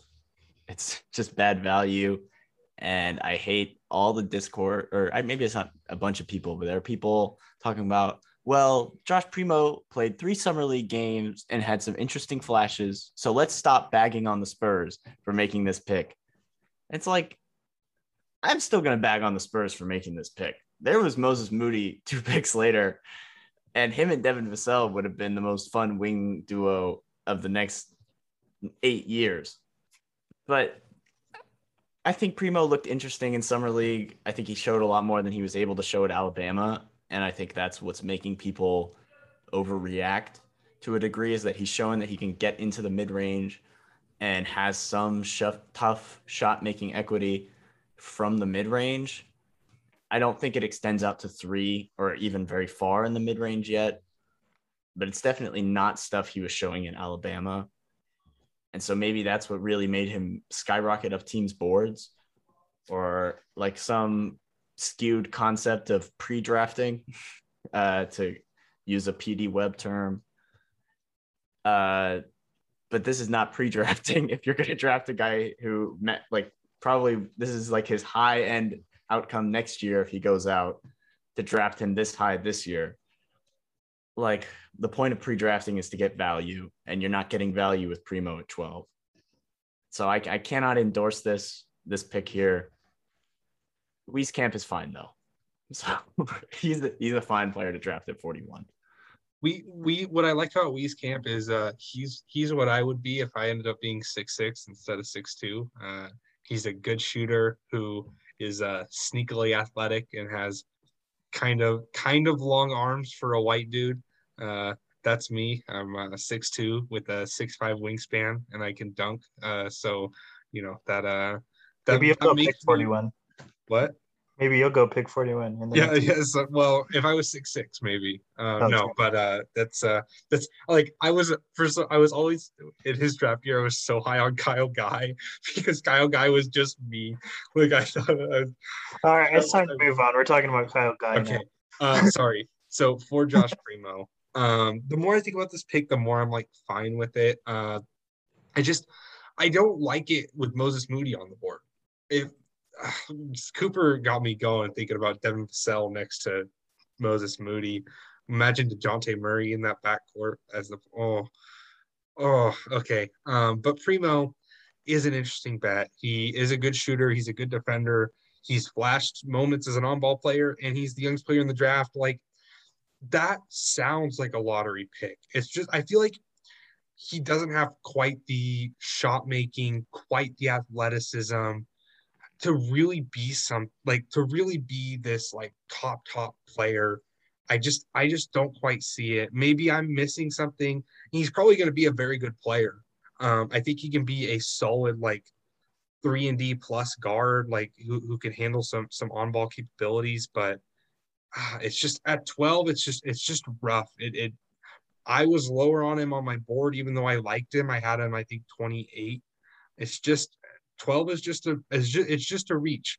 And, and it's hard for me to say anything else. Um, Stone, do you have any have any uh Primo or Wieskamp takes? Yeah, uh, I, I, to make it easy, I guess I, I'll start with Wieskamp. Where I think I had him like at 44, so 41 is totally fine, um, relative to obviously barring Sharife Cooper, but 41 is fine value. I think for Joe Wieskamp. I, I think he was a fine second round bet and somebody I would have taken in this range. So I, I can't really say too much more on that. I, I think he's going to be a good shooter. Primo, it's this is going to sound weird to a lot of people, but for me, it's less about the value because I think a lot of teams valued him in this sort of range. And I had him 25th, so it is a reach for me still, but it's less about the value and more about sort of the fit, I guess, which I, I know people aren't huge. eh, Some people aren't huge in fit, but like you're taking another guard when you have um, a, a two-way guard nonetheless. When you have Dejounte Murray, Derrick White, um, Tre Jones, which I, I was high on. I don't know if you guys were. Then you have Calvin Johnson. Like you, you have a lot of these sort of wing, and even with Wieskamp now, like you have these guard slash wing guys that there's just there's a lot of them, um, a- and, you don't really have a balance out on that roster where you know you, you have any other like more athletic wings or uh, bigger wings, I guess, or power wings, like uh, especially with DeRozan leaving. So uh, it's just it's kind of just a weird fit to me where you have you, you sort of what Josh Primo gives you and Vassell, where you you what Josh Primo gives you, you already have that covered pretty well. So I don't really understand what he's providing to this team that they don't already have. Um, I don't know. It's just it, it doesn't make a whole lot of sense to me, honestly. Um, and even with Moody, you would have had that same problem, I guess, but to maybe even a lesser extent. Um, like Kai Jones honestly would have been, I know he pushes propaganda a lot, but like it would have been a great pick at number 12 for them, I think. Um, it, it just doesn't make sense to me really. Um, that's that's all I can really say about that. I I, I like Josh Primo. Um, I think he's going to be a good player. I just don't know if that's going to necessarily be with the Spurs because they just have a lot of what he does already. Yeah, they've drafted. They just drafted a lot of like small wings. Um, they, I mean, is this them betting on Keldon Johnson as their long-term power forward? Uh, Gold medalist Keldon Johnson to you. Okay, yeah, I, I love, I love Keldon. I had Keldon Johnson as a lottery level player, um, and I had him above Tyler Herro, uh, and I stand by that. Um, I, I just, I don't hate this Primo pick. I just don't love it either. Um, it's just a solid reach on my board. Uh, if anyone else has any takes, get them out. Uh, but if not, we'll move on to the Pelicans, which should go a little quicker now that we're moving out of the lottery. Um, so with the Pelicans, uh, they selected Trey Murphy the third at pick 17, and they selected Herb Jones at pick 35. Um, just really quickly, I love this draft. I I think this is an awesome draft for them. Uh, there are probably better picks at pick 35, um, but in terms of in terms of fit, like I think we think of fit with the Pelicans is like you have to get uh, shooters, um, and I and obviously Trey Murphy does that one right. Like Trey Murphy is the quintessential like three and D player where he's an excellent shooter, even if it's not super super versatile yet, and he's a really good on ball defender. But I think Herb Jones is a really good fit next to Zion too because Zion right now is like one of the worst defenders in the NBA. Um, and I would argue Herb Jones third best defender in this draft if you can just teach him to hit catch and shoot corner shots, which is not it's not that's not a given. I'm not pretending like that is something that will for sure happen. But if you can do that, Herb Jones is an NBA player, and he is a valuable NBA player because he is so good defensively. He can play on ball, he can play off ball, he can be a nail defender or sort of your help side rim protector or almost a guard playing passing lanes. Like he can do so much defensively. He is so versatile. Um, if Fred Vinson can teach him how to shoot a little bit, uh, he's a solid passer. He can attack a closeout. Um, a lot does rely on that shooting. You know, I, I don't love the term swing skill, but if there's if there's a time to point to it, it's Herb Jones shooting is a sort of swing skill, but he is an immaculate defender. One of the some of the most fun tape to watch this year is him playing defense. Um, and I was super high on Trey Murphy the third too. So I really love this draft for them. Uh, Stone, do you have any any thoughts on this draft? Yeah, um, I like Trey Murphy here. I, I, think he is sort of exactly what they're looking for in a three and D type guy. Um, they don't have a lot of that. Uh, they don't have a lot of wings that do that, I guess. Um, and Trey Murphy is definitely one of them. Uh, he's going to fit really nicely alongside Ingram and uh, uh, Devonte Graham now and Zion. So he can be that sort of guy and fill a role for them immediately um, and you know just continue to grow in, in, that sort of role and and be productive in it. With herb i do not like the pick. I think there is there there's quite a bit more guys. I had herb like 60th exactly on the board. So there is quite a few more guys i would have taken ahead of herb it's just bad value for me personally and my big board so i just don't like the pick from that perspective um, I see what you're saying about needing defense. The, the Pelicans are terrible on that end. Um, so Herb Jones can certainly help to elevate that for them. But uh, there's just other picks uh, that numerically make more sense for me where my big board was. And it's, it's hard to justify like a 25 pick jump for me. So just from that perspective, I'm, I'm not a huge fan of it. Yeah, I think that's fair. Herb Jones is definitely someone who who people are going to have lower views on because um, he's sort of like Scottie Barnes to the extreme in that like maybe like like if he can't exist on offense, then uh, you know what is he? But I, I just love him defensively. Davis, do you have any takes on this draft? Um, yeah, I mean, I like Trey Murphy. I think 17 might have been a little high, but they did need shooting. Um, they needed a three and D wing. I, I thought they would go like Kispert or, or something, but, or but he falls in that category. Um, so I figured they go that route. Um, I, I I did like Trey Murphy. I think he can play um, probably right away, and at least you know bring shooting and and and defense. Um, not sure if we'll ever really really develop much else, um, but I think that that's him being him being that good at at what he does is is good enough for what the Pelicans need. Um, and then Herb Jones, I really good, really good defender, which is what they need. So I get it from that from that point. Um, but I I definitely had guys higher that were available. Um, Aaron Henry being one of them that went undrafted.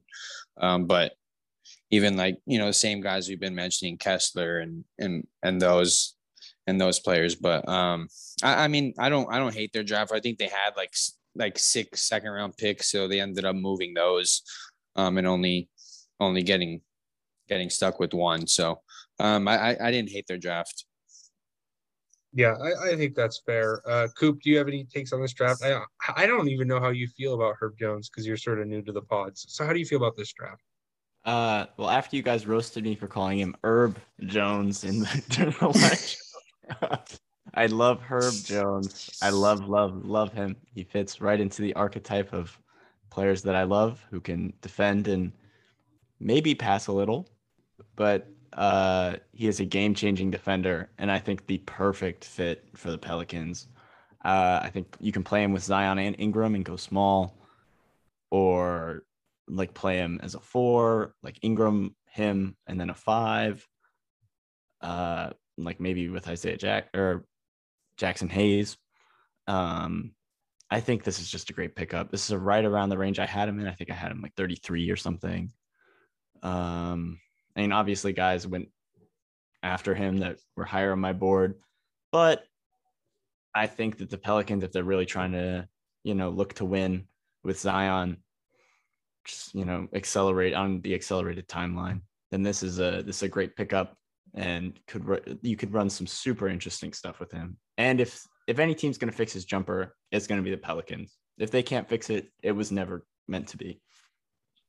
Yeah, I think that's fair. Uh, they can run some really big, interesting lineups too, uh, with like Trey Murphy at the two, um, and and Herb Jones at the at the four. Though, even with Herb Jones at the four, you're probably going to be pretty awful offensively with Zion at the five. Uh, but honestly, I, the Pelicans are going to have a, an uphill battle to ever be good defensively uh, because Zion and Brandon Ingram are both pretty bad defenders. Um, and you need specific fits with Zion to be uh, palpable offensively. So, anyways, uh, moving on to the Clippers. Um, the Clippers drafted Keon Johnson at pick 21, Jason Preston at pick 33, and BJ Boston at pick 51. Uh, this draft is interesting. Um, I don't necessarily 100% know what they're going for. I, I am yet to know the contract details with BJ Boston or Preston, but with Preston going at 33, you would think he's going to get a full at least the the three year deal or two plus one I was talking about uh, with uh, I think that was in our last pod um, where it's um, it the they can either pick up the option on the third year and he'll be a unrestricted free agent after that season or decline the option for the third year and he's a restricted free agent. Um, that's sort of the the general like second round pick one. You can sign second round picks to full four year rookie scale deals um, but i don't know i don't know uh, what the contract details are going to be with with preston or bj uh, but keon obviously at 21 is going to get the full rookie scale um, so Davis, how are you feeling about this draft? It's sort of a it's sort of a weird one. I think it's not at all what we expected from the Clippers. So how are you feeling about it? Yeah, it was definitely not not the route I, I thought the Clippers would go. Um, I think they actually even traded up for Keon. Um, so that was that was even even more like questionable. And um, I, I mean I don't hate Keon though. I just I just thought like the fit was kind of weird. Um, and in LA with with the Clippers. You have already have two pretty good wing defenders um, and really good offensive players, um, which which I don't think Keon will will be um, that that good of an offensive player. But of course, he, he's going to bring the the defense. Um, however, I mean, they they got the the their need at 33. I feel like uh, I was really high on Jason Preston. Um, I thought they would go point guard in, in round one. Um, like if Tre Mann was available or or Sharife, um, someone like that is who I thought who is where I thought they'd go. Um, but they ended up getting Preston at 33. Um, so I did like their draft actually. Um, Keon is just kind of questionable, um, but but Preston I think fits right fits right in. I don't know if he's going to be able to play right away, um, but they did just re-sign Reggie Jackson to to two years. Um, they signed I think Justice Winslow, um, so I, I don't think he's necessarily going to be uh, brought brought in to to produce like right away. Um, so I like him. I like him growing there. Um, and then BJ Boston just just a flyer at the end. Um, he was really really highly recruited coming out of high school. Um, so the talent is there. Just a really bad year at Kentucky. Um, if if he pans out, that's going to be a, a really good win for the Clippers. Yeah, so th- this is a draft I I didn't personally love. Um, I, I Keon Johnson I had at 30 or 31. Um, and I thought he was a player that needs this pretty specific team fit. I don't necessarily think that's that's here. Um, Preston I like uh, a little bit as like a late second flyer, and I love the story. And there's almost no one in this draft I'm going to root for more than Jason Preston. But uh, I I I mean ahead of Deuce McBride, ahead of Sharife Cooper, uh, ahead of Rokas Jokubaitis even. I just this I don't like this pick much. Um, BJ Boston at 51, I like that value. Again, weird for the Clippers to make that bet because I feel like they don't have roster spots to waste. Um, but if BJ works out, he's a really interesting sort of wing creator bet. Um, but this this is just it's just sort of a boring draft. Uh, nothing is like egregiously bad because like Keon is fine. Jason Preston, again, like I said, rooting for him. BJ Boston is solid value at 51. But there's nothing exciting and there's nothing to really grill either. It's just sort of it's a fine draft that I don't particularly like for this team. But with other teams in a vacuum, like these three players that you drafted could work out. This could be three NBA players. But uh, I, I don't know. Coop, how, how are you feeling about this draft? I'm gonna go silver linings with Keon and talk about how if there's any team that needs a guy who can just get into the lane and dunk the shit out of the ball, it's the Los Angeles Clippers. Uh, they had like negative rim pressure last season. It felt like every time you watch them play, it's just, well, let's hope we hit 45% of our threes this game. And if not, let's hope Kawhi is a monster from the mid range and I think adding somebody, I don't know, I don't know if the Clippers are the team that's going to be able to fully utilize him as, you know, the pseudo big man that he should be utilized as at this point in his career. But if there's a team that is has the roster construction and limitations to be able to put him into that role, like you saw what Reggie Jackson did, and Reggie Jackson isn't some like elite slasher. He's a good driver. He's good for a guard at six three. Keon Johnson is an incredible athlete who, if you can just get him going into the lane and somebody's able to throw him the ball, that could be really, really interesting. And then he's also able to defend and, you know, make fun rotations. I think it's a good pick. Um, is it my favorite, like just draft board wise? No. But I think if there's a team that's in the position just off their roster to make that pick, it's the Clippers. Uh, I mean, Preston's good. It's a good pick right there. Uh, solid value. You know, if you can get a guy who can, you know, maybe be something his size, you know, why not go for it? There were better guys who you could have taken, and but you know, you could say that for literally every pick except for pick one and pick three. But uh, and then BJ Boston, uh, and pick 19. Just, yeah, just good value. Yeah, that's fair. Uh, Stone, we're we're clearly getting tired. We only have a couple teams left, but uh, Stone, do you have any uh, takes on this Clippers draft? Uh, Keon Johnson was eh. I, him with Tre Mann is interesting. Or sorry, Terrence Mann. Uh, they're gonna get mixed up so much. Um, Terrence Mann and Keon Johnson really gives them an interesting sort of um backup lineups. I, those two guys um, can do a lot of fun things together. I'm not really sure. You know, uh, hopefully you buy Terrence Mann shooting projection moving forward because if not, those two could also like it, it be really difficult to play together. So, um, but it, it's interesting nonetheless. Um, other guys I would have taken at 21, but it is what it is. Uh, the Clippers left to switch. Keon Johnson can hopefully be a part of that. Um, Jason Preston, I really liked that pick at 33. I know there's some other guys I probably would have taken above him, but um, as a point guard, uh, he was probably one of the highest guys still available for me. Um, can really operate the pick and roll really well, can be hopefully a shooter, uh, big, really great feel. Um, I like the pick there. I don't know how much playing time he gets, but hopefully down the line it's it's significant. Uh, with BJ Boston, good upside play, good upside bet. Um, at 51, I, I, had him just slightly above this, so from a value perspective, it's totally fine for me. Um, they, they had a third pick. They were willing to try and develop to hopefully get somebody who, if he hits his highest end outcomes, can be of real value to them. So um, I don't mind the pick at 51. Yeah, that's that's fair. Uh, yeah, Clippers, um, you know, worst team in LA. So uh, uh, with that being said, uh, the Nuggets had one pick. They drafted Nah'Shon Bones Hyland. Uh, we can be quick here. Uh, Nah'Shon shoots the ball really well. Uh, he shoots it really deep. Um, he's very skinny, uh, but he he's a very good shooter. Um, if anyone has any uh, Nah'Shon on the Nuggets takes, uh, let's hear it.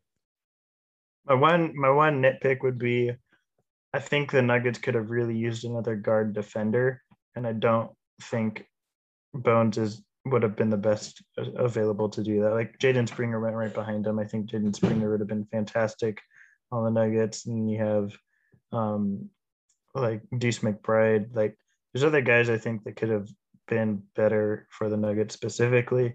Um, and that I also just had as higher as a value on. But um, at 26, it's not it's not definitely bad value. I think it gives them um, between him and like Jamal Murray, that's going to be a lot of fun in that backcourt. Um, guys who can really extend range pretty far. Uh, Bones can, you know, hopefully the, the translatability of his handle um, is there and he can create for himself. It gives them another scoring option. Um, not that they need a whole lot more, but uh, I, yeah, it's a totally fine pick at 26. Yeah, uh, that's I my I'm with you. Like Jaden Springer probably should have been the big here, or or more accurately, probably Jared Butler. If you're kind of looking for someone who can maybe give you both of what uh, Bones and and uh, uh, Springer do. Um, I will stay with with Bones. I mean, if he really works out, they can run some very deadly offensive lineups with Jokic, MPJ, uh, Murray, and Bones. I mean, that would maybe be uh, maybe the greatest shooting lineup in NBA history if if Bones is really the shooter we think he is. Um, that that would be pretty nuts. Uh, but yeah, that's that's sort of just the pick there. Uh, I feel like there's not a lot to say. Um, if Bones really works out, uh, he he generates solid rim pressure for a guard like him. Um, if that really becomes something that can be an awesome fit next to Jokic, because uh, when, when Murray went out, you know, his shooting is what he's most known for, but what the Nuggets really lost was his rim pressure. Um, so it'd be nice if, if Bones can translate that to the NBA.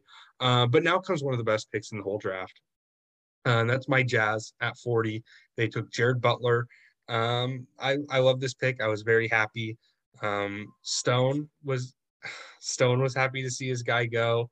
Uh, so does anyone have any Jared Butler on the Jazz takes? Best pick of the draft, like in, in terms of where he was picked to where he was on my board. That's a 34 pick value right there for me, which is insane value at 40. Um, he does really like everything from a guard perspective. I think it's fantastic. Uh, Jazz won the second round, if not the draft. Yeah, I mean, for me personally, as a Jazz fan, I love it. Like he is sort of the ideal long-term replacement for Mike Conley. Um, I think he fell for health reasons, and I'm hopeful that those health reasons are going to be negated um, and that they won't matter, and that Jared Butler's just he is one of the best shooters in the draft. He is a very good ball handler. He's a smart passer. He's a good defender. He does everything that you could ask for a guard. And it's he's not like he's like five nine. He's six three. He's like a solid sized guard. Um, he's not ever going to be like an all star superstar. I don't think. Um, you know, maybe there's some untapped all star potential there, but he's just so good at the sport of basketball that it's hard to deny. Um, at 40, uh, he's he's almost certainly going to be an NBA player if he's healthy, and to get that at 40, much less the fact that he could have the upside to be a, a starter, a true difference maker on very good teams. I love that pick for the Jazz. Um, moving on to a pick I loved a little bit less, um, and that's the Trailblazers selected Greg Brown the third. Um, Greg Brown, he jumps really high. Uh, he does that. Um, yeah, Coop, do you have any Greg Brown the third takes? Uh, this was, I think, objectively the funniest pick in the entire draft. Uh, the Blazers. You look at their their whole offseason, it's been a massive shit show.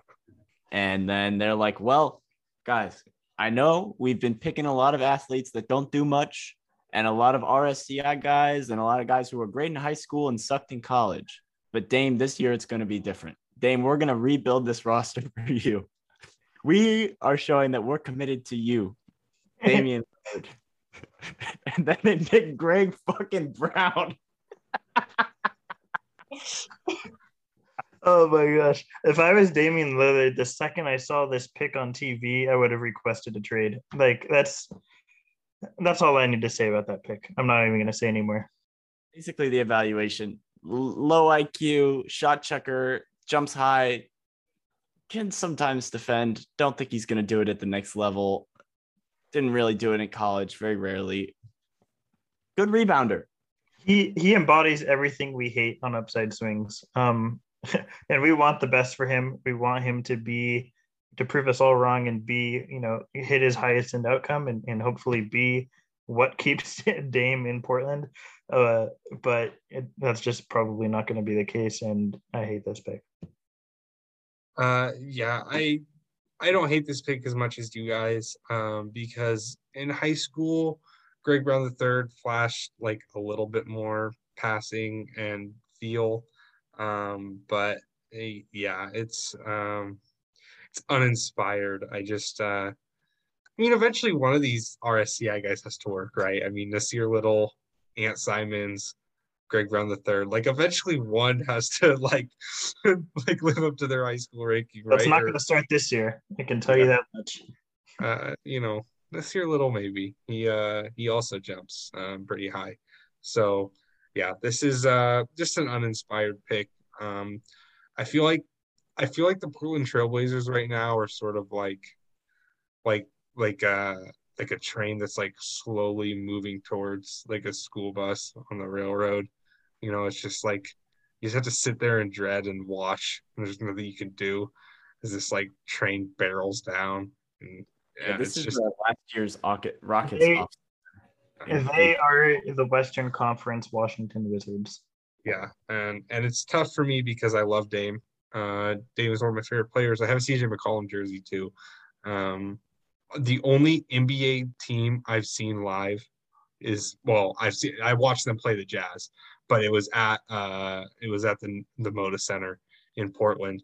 Uh, so yeah, so surprisingly, that was the last draft pick a Western Conference team made. And that was pick 43. Um, but we are going to talk about one more team really quickly. Um, and that is Stone's Los Angeles Lakers. Um, they've had an eventful offseason, and we will not dive into all of it. We are just going to talk about their two immaculately good two-way signings, and that's Austin Reaves and Joel Ayayi. Um, these were two guys I had uh, like very draftable in my top part of the second round. Um, Austin Reaves specifically was someone who really piqued my interest as sort of an all-around do-it-all guard. Um, yeah, this is uh, Stone. I'm just going to let you sort of give the take here because uh, you're the one whose opinion matters. These are your Lakers, but I I love these two signings for them. Yeah, um, both these I like both the signings. I had both these guys draftable between like I think I had a like 48 and then Reaves like 54. So not by much. It's not like for me personally, not like an absolute home run two way pickup. um, but they're good. They're, they're, probably the two best when you combine them two way pickups of any team. Um, I, I, think Ayayi is just he's a great cutter. So you know, when you're playing next to LeBron, that's just awesome. Uh, and then Reaves is a great creator for himself, a great shooter. And I would say there's a legitimate possibility that at least one of them is um, turned into a, a full time standard NBA contract. Uh, at some point throughout the season, I, I, think there's a real possibility for that. The Lakers still have three open roster spots, and I, I think one of them is being saved for one of these guys. So, um, yeah, I, there's um, in the South Bay Lakers, uh, and then we also got Chaundee Brown on the summer league. So, of those three guys, like there's some real um, silver lining for for the offseason that we've had. Yeah, I'll say um, the Lakers are weird. They're probably gonna be one of those teams that enter the season with only 14 roster spots used because of luxury tax things. Um, it drives me nuts that the Lakers aren't willing to like just pay a shit ton of luxury tax. They're You're one of the most prof- you're they're one of the most profitable teams in sports. Like, come on. Uh, it's like I'm sort of a Cubs fan, right? They're my second baseball team. They just sold the whole team to be cheap, and they're blaming the COVID pandemic. And I'm like, you guys are billionaires. Like, suck my dick. I I can't stand that. Um, but yeah, this is uh, this was a solid. This was a solid uh, undrafted set of undrafted yeah. for them. Um, so we've sort of talked about the whole draft. We've done a review. We're very we're very clearly getting tired. I hope the pod hasn't completely dropped off in quality. But oh, go ahead. We're not going to talk about the Suns draft. Oh, oh. shit. or the Timberwolves. The Timberwolves. Uh, no, but uh, I wanted to ask you guys each just if you had like one takeaway from this draft as a whole, what would it be? Davis, I'm going to throw it to you first. Just one general overarching takeaway from this whole draft. Just that you never know like what's going to happen. It, it's so unpredictable. Um, like and after the first like five, seven, eight picks, it, it's so unpredictable. It's it's you never know. You just never know what's going to happen yeah, uh, that's that. That was definitely uh, for those that tuned into our live show. Uh, you could see just how surprising it was. I wanted to post it as a pod, but uh, the audio got corrupted. So RIP to that. It'll live forever in our memories. Uh, Stone, what's one big takeaway from the full draft? Uh, I guess sort of piggybacking off of Davis's, um, his takeaway is that because the draft is so unpredictable, um, there is value to be found everywhere in this draft um, or in any draft eh, because of these unpredictable picks. Um, that just ups your chances for for getting somebody with real value, like we saw with Jared Butler and Sharife Cooper in the 40s. So um, always be prepared to come away from the draft with a really good prospect. Yeah, for sure. Uh, our friend Coop, it is getting late for him. It's 11:15 where he's at, but he has powered through it with us. Uh, Coop, what's one big takeaway from this draft as a whole? Uh, my biggest takeaway has got to be that uh, NBA teams are not all like they don't always have the exact same mindsets, right? Not just they're not a collective that people seem to view them as, and that what we view as consensus or like more mainstream and a lot of like this intel that people seem to be getting is just bullshit. Like like we get there's there's some little nuggets that you get in there like the the little rumblings about Scottie Barnes and not like some other little stuff or Woj dropping that Cade Cunningham's the pick eight hours before the draft. But 99% of this stuff that's getting leaked or like leaked is just not true or t- two three weeks old. Yeah no i think that's a great point that nba teams aren't a hive mind and that there's a lot more uh, nuanced how they think just like how even though i talk about it like it is like draft twitter is not a hive mind right? Like uh, there's plenty of differences of opinions. I think mine would be that that parts of the nba are still uh, maybe maybe the best way of putting this is like how different my philosophy is from a lot of the NBAs. Um, and it's not just individual player evaluations, but just overarching. Like I still think I just value wings more than the NBA does as a whole. Um, at least until they have to pay him in free agency, and then everyone needs a three and D wing, right? But when it comes to the draft, we'd rather you know take scalable, unscalable bigs or whatever it may be. Um, I just, uh, yeah, I guess that's a big takeaway. My also big takeaway was uh, it was an exhausting process uh, this draft, but it was it was a super fun one. Um, this has been a super fun pod. We've been recording for like four, no, three hours, I guess, little little less, but we recorded for almost two hours this morning. So this has been a long day of recording, uh, and I can't thank my my podcast co-host uh, enough for for putting up with uh, my my machinations as a host. Um, Davis, do you want to let people know where they can find you? Yeah, of course. So uh, you can find me on Twitter at Sports by Davis. Everything basketball related. Um, I also do some football when the season comes, but um, just on Twitter, Sports by Davis, and you can find me here on on the Upside Streaks podcast. Yeah, uh, Cooper, do you want to let people know where they can find you? Yeah, you can find me on Twitter at Cooper underscore Rockets. You'll find my mostly summer league and you know this draft class stuff and maybe you know some other 2022 stuff upcoming uh, on there. And yeah, this has been a great first cycle. I got to tag along for the end with you guys, and I'm really excited to have a full one with you know talking to you know some really cool guys. Yeah, absolutely. We're excited to have Coop on. Uh, Coop sort of started as mostly just a rock, rocket specific guy, but uh, we're turning him into full draft Twitter. Uh, he he belongs. So uh, Stone, do you want to let people know where they can find you and what they got to do? Yeah, um, you could follow me at report underscore court on Twitter. Uh, all my work and, and draft related stuff will be there. Um, if you want to support the podcast, you can follow us at Upside Swings on Twitter. Uh, and then any subscriptions, ratings, reviews, it's all super helpful and, in helping to grow our base. Yeah, absolutely. Um, this is going to be an exciting off season for us. I think this is uh, I think we sort of did the quantity game a little bit uh, with the end of the draft cycle with how much work we put out. And I think this offseason is, is going to be a chance for us to really try and uh, expand our quality uh, and, and really up the quality of our analysis. Uh, we brought in someone smart like Cooper because for a reason like that, we think more diverse opinions are good. And we really want to spread out um, the type of work we can do. Um, I can't pay attention because Stone is doing whatever he is with his hat. Um, but this is uh, this is great. Uh, I'm at Bryce Hendrick 14 on Twitter. Uh, you can find all my work there. I write for the Detroit Bad Boys, and uh, I also write for Roll Call Sports. Roll Call Sports is huge right now. a lot of interesting stuff going on there. So um, definitely go follow all the stuff going on there. They're still hosting our podcast. Uh, so yeah, this has been the Upside Swing Draft Podcast. We hope we are ceiling. Thank you.